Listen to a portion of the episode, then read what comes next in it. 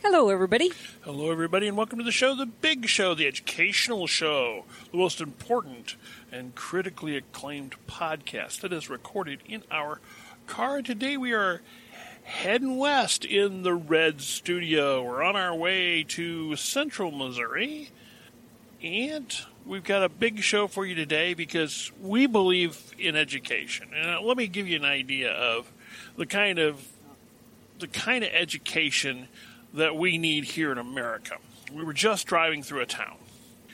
And the town, for as long as I can remember driving through that town, has had one highway intersection that has a four way stop. Okay? It's not like the light changes color or anything. No, it doesn't change. It just blinks. it is a There's- stoplight. There's a blinking red light faces all four of you know. It's got four fixtures, so it faces one in every direction, blinking red. Okay, and there's a big stop sign on every uh, corner, so it's a stop, and right under that, there's a little smaller red sign that says four-way stop. Okay. Well, apparently, the, there's a lack of education out there in public to where people can't count as high as four.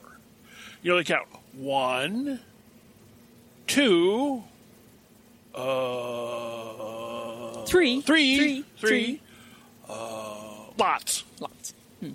right? Apparently, because they're replacing, they're not ta replacing the stop signs, okay? They're just replacing the four way stop signs with all way stop signs. I got nothing, Spice. I got nothing. Your tax dollars at work. For tax dollars at work. Somebody elected a uh, perfectly person with an interest in signs. pers- perfectly good sign. I mean, these weren't faded. They weren't bad. They weren't misspelled. They weren't misinstalled, which reminds me of a story. Many years ago, we were driving back in a camper. She's laughing. She knows. oh, yeah, that was a surreal day. yeah, well, yeah, a, a lack of care moment. We were driving back from Kansas, and we were facing an ah, an un, unbelievable headwind. We're in a uh, pickup truck with a, a, cla- a crab shell camper on it, you know, a full camper, but it's one of the slide-ins, big, huge one, heavy one. And man, that wind is just buffeting us. I mean, it's blowing us all over the place. It was a 45, 50 mile an hour headwind. I mean, it was just, I mean, trucks, big trucks were having to pull over. They were not able to handle this wind. It was just that bad.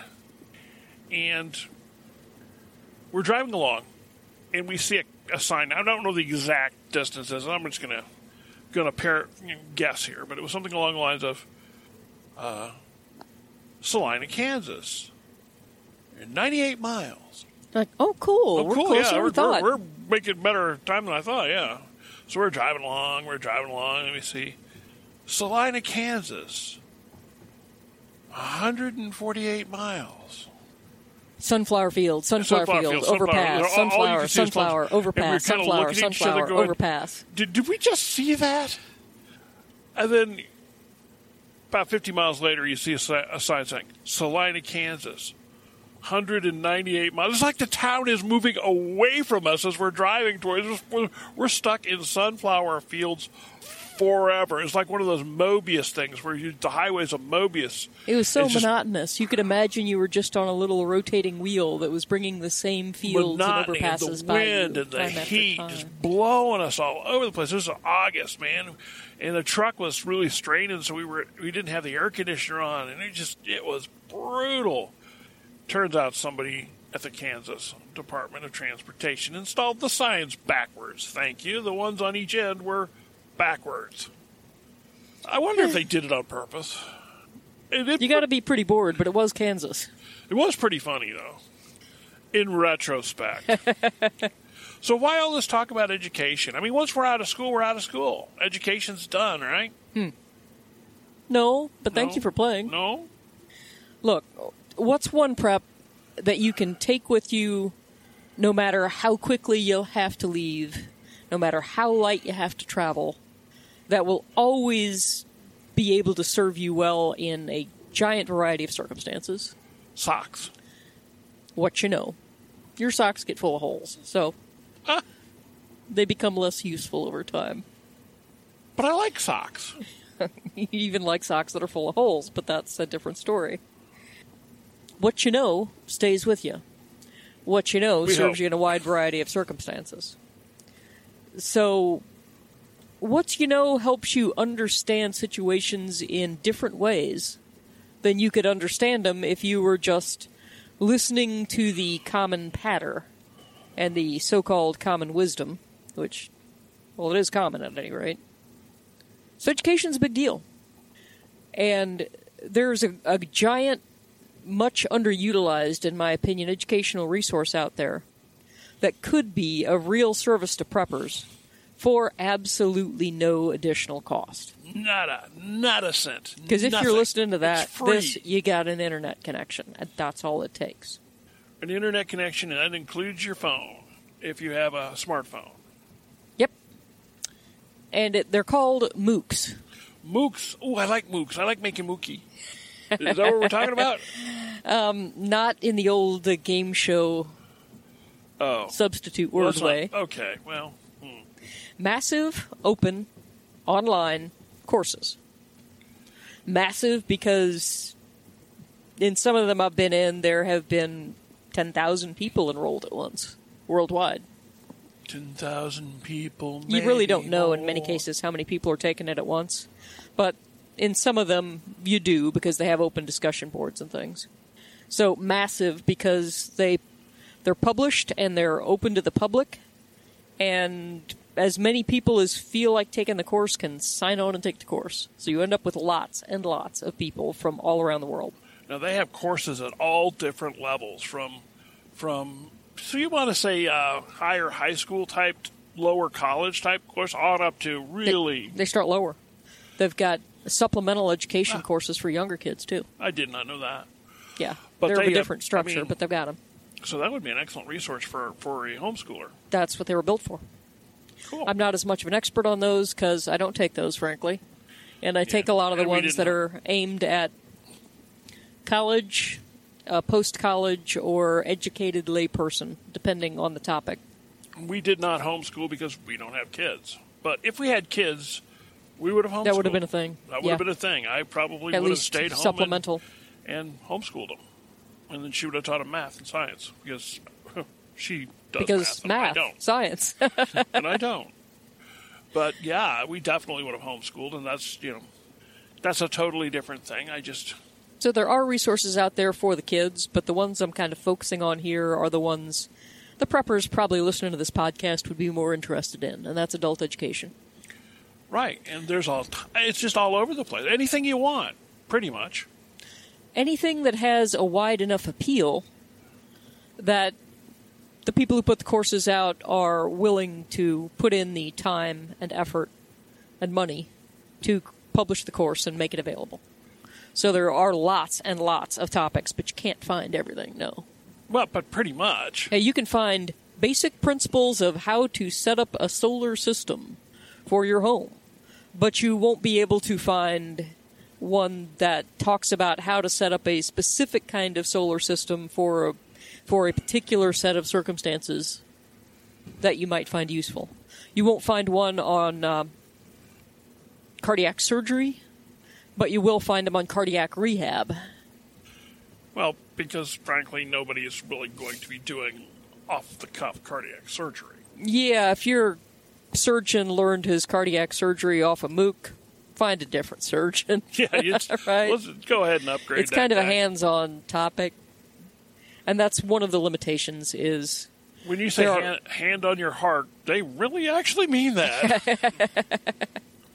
yep, it's kind of disturbing to hold a beating heart in your hand. To be honest with you, Good tip.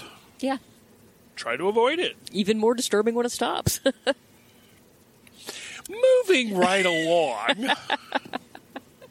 so yeah, a And wide no, variety of you topics. can't prove anything. There's no evidence. So there. Wide variety of topics available, and uh, they're free. Most of the places offer them in two different ways. The ones I take are free. Okay. You can certainly buy a lot of online college, but th- that's not what I'm talking about. I'm talking about the free ones. And ones. some of that is still worth it yeah. Yeah. because you get credit and stuff like that. That's what the how a lot of uh, places run these is they run them uh, both for audit and for certification. And if you decide you want to audit the course, you tell them you want to audit the course. They let you have access to all their educational content. They let you take their assessments, which are electronically graded, so they don't have to put any time and effort in it. If you're running it at the same time as a bunch of other people, they'll let you engage in the discussion on the discussion boards and encourage that. But they won't do anything that takes them individual um, educator time and cost to serve you because you're not paying them anything. And what you get is whatever knowledge you take with you out of your head. That's what you get to keep. I have a question for Yeah. you. You're using the words they and them. They and them. Can you give me some examples of who they and them might be? Biggest producers of MOOCs are major universities.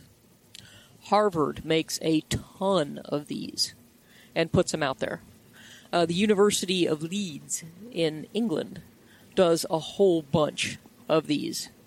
Uh, there are a wide variety of other universities and institutions that have a smaller selection, and those smaller selections are offered through kind of clearinghouses of MOOCs, like FutureLearn, all one word. You go to FutureLearn and you'll find courses, MOOCs, on a whole bunch of different topics.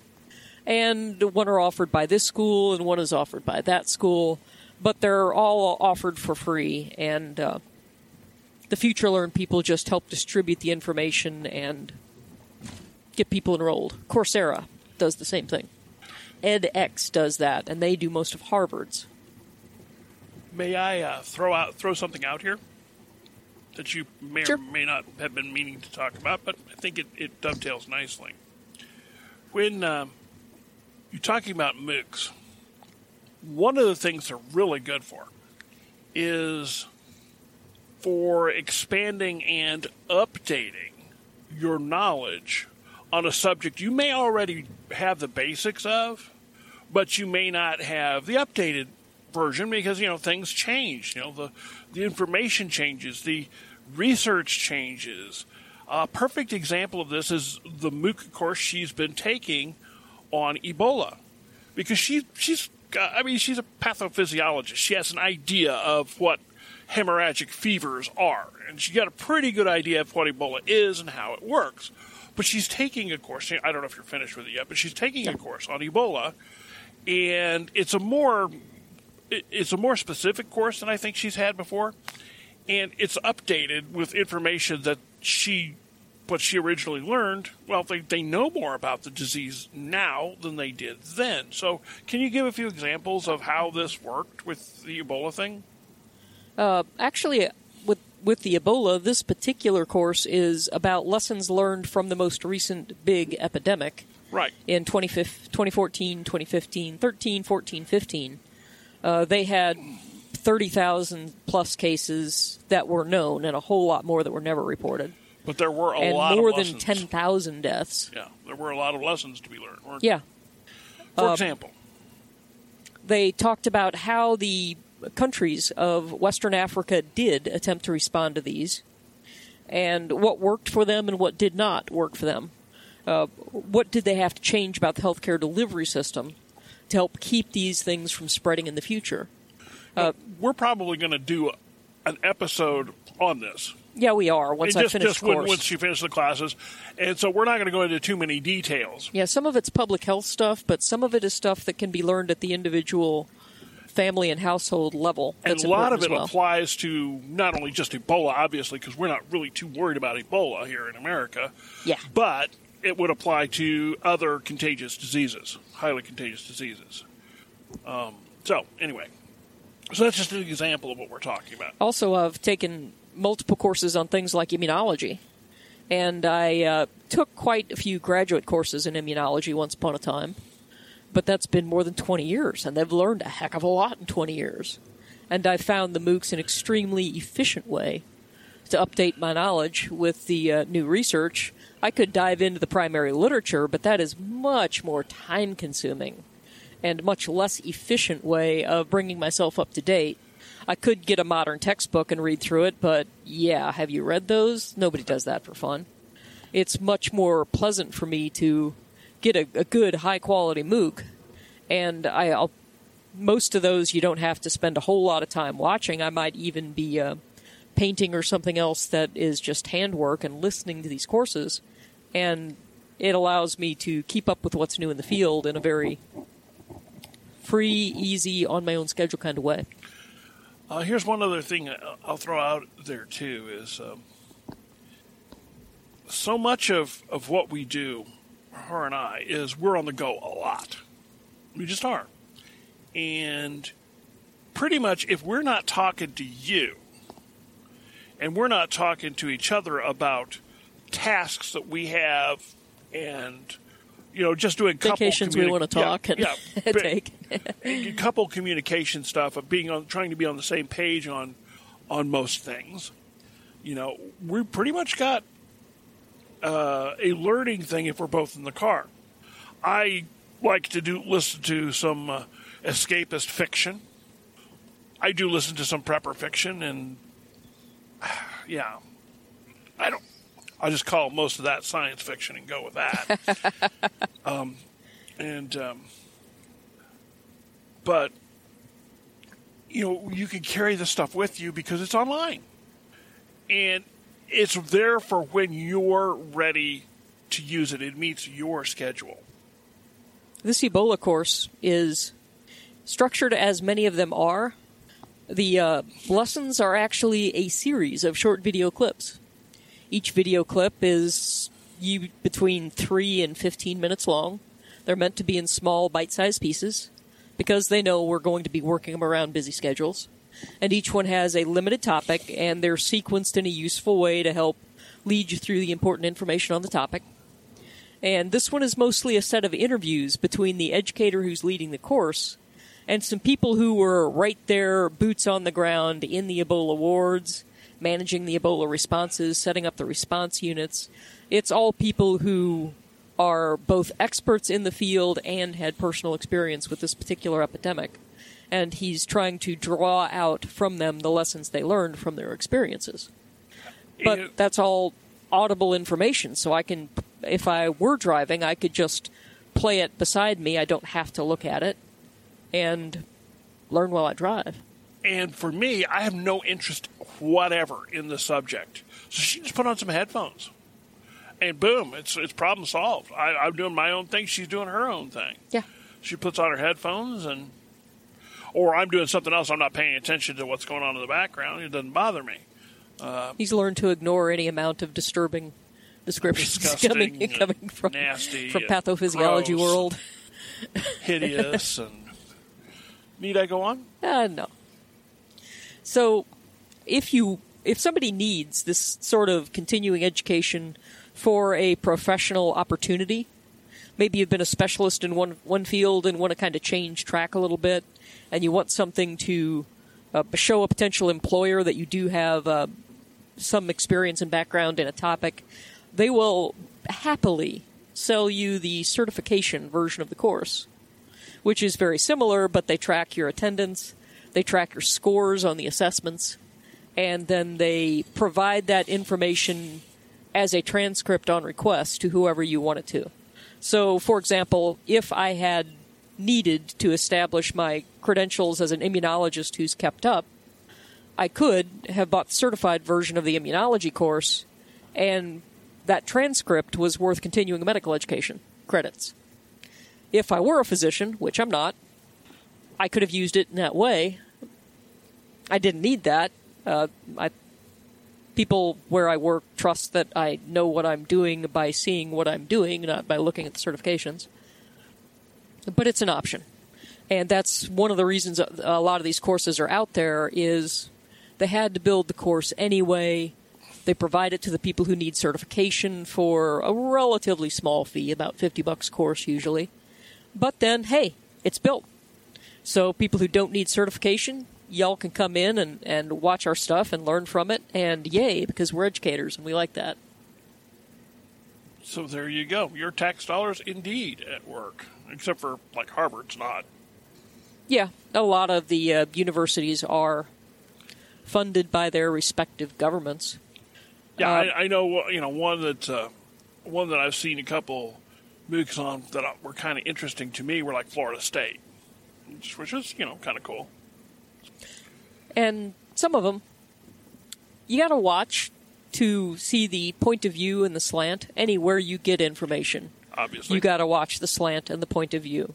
For example, uh, when I started watching this course on the Ebola epidemic, it was clear to me that one of the messages that the educator hoped to get across was the need for some kind of pervasive, albeit minimal, uh, healthcare system, even in the most rural areas of the poorest countries, in order to be able to know what was going on in these areas and be able to address problems before they came to the big cities.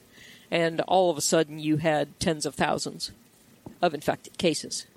So that's clearly something that this educator is trying to get across. That's his slant.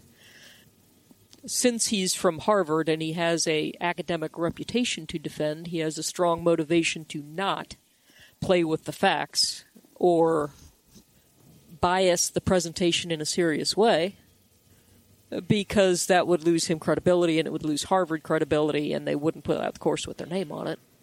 But then again, not many people are really concerned. At least, not many people here taking this in English are really all that concerned about what it would take to get a uh, some type of socialized medicine going in the Congo. You know, it, that's not really a big concern for most of us. So, Yeah, it's not even at the level of socialized medicine, it's just at the level of basic infrastructure kind of stuff. So, yeah, it's. What I'm saying is, you can see a slant in some of the courses, but if you select carefully where you take the courses from, you'll be able to see where they're coming from and make your own judgments.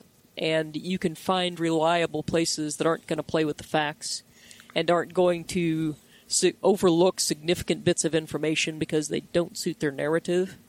I wouldn't trust every MOOC out there for that to be true of, but I have a pretty good confidence that places like uh, Harvard is not going to do that because their reputation is more valuable to them than any gain they could get from playing that kind of game. in the sciences, in the sciences, we'll go that far. Yeah, I, I watch them in the uh, most of the ones I watch are in the sciences.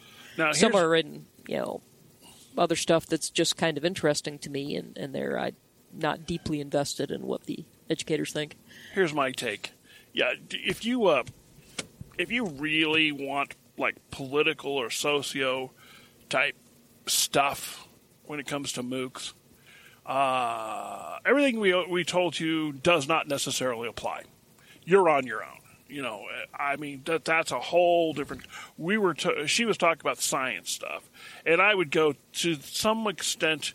I could see that in any of the sciences. You get into the arts, the humanities, you're going to get more um, bias built into it because that's just the way it is. Yeah, I've I've done a lot of history courses that I've enjoyed, but There's I, you do that with the understanding that historians have a bias that is hard to get around when they're choosing their presentation and stuff. It's a lot easier to not be too swayed by your own bias when you're a scientist. And if you're if you know when you're looking at something like a history type thing, you'll you'll you'll listen to it because it's interesting and stuff like that. And uh, but you'll know right away what the guy's bias is, even if he's trying to hide it, or the woman's bias is, even if they're trying to hide it. Uh, but you know, it's still interesting to hear different points of view, whether you agree with them or not. And if you're getting the course from a reputable source, even though the bias can be there in the selection, at least the things that they present as facts are probably facts to the best of their ability because, again, they do have a reputation to defend. Right, or at least they're documented. I don't know they're facts, but they are documented. Well, that's what I said to the best of their ability. They won't flat out lie to you no. because flat out lying to you would be death to their professional career. Right. I believe in motivated self interest. All right. Well, we are at our goal, so we're going to hang this one up and say thank you for listening, and we'll catch you the next time. Bye bye.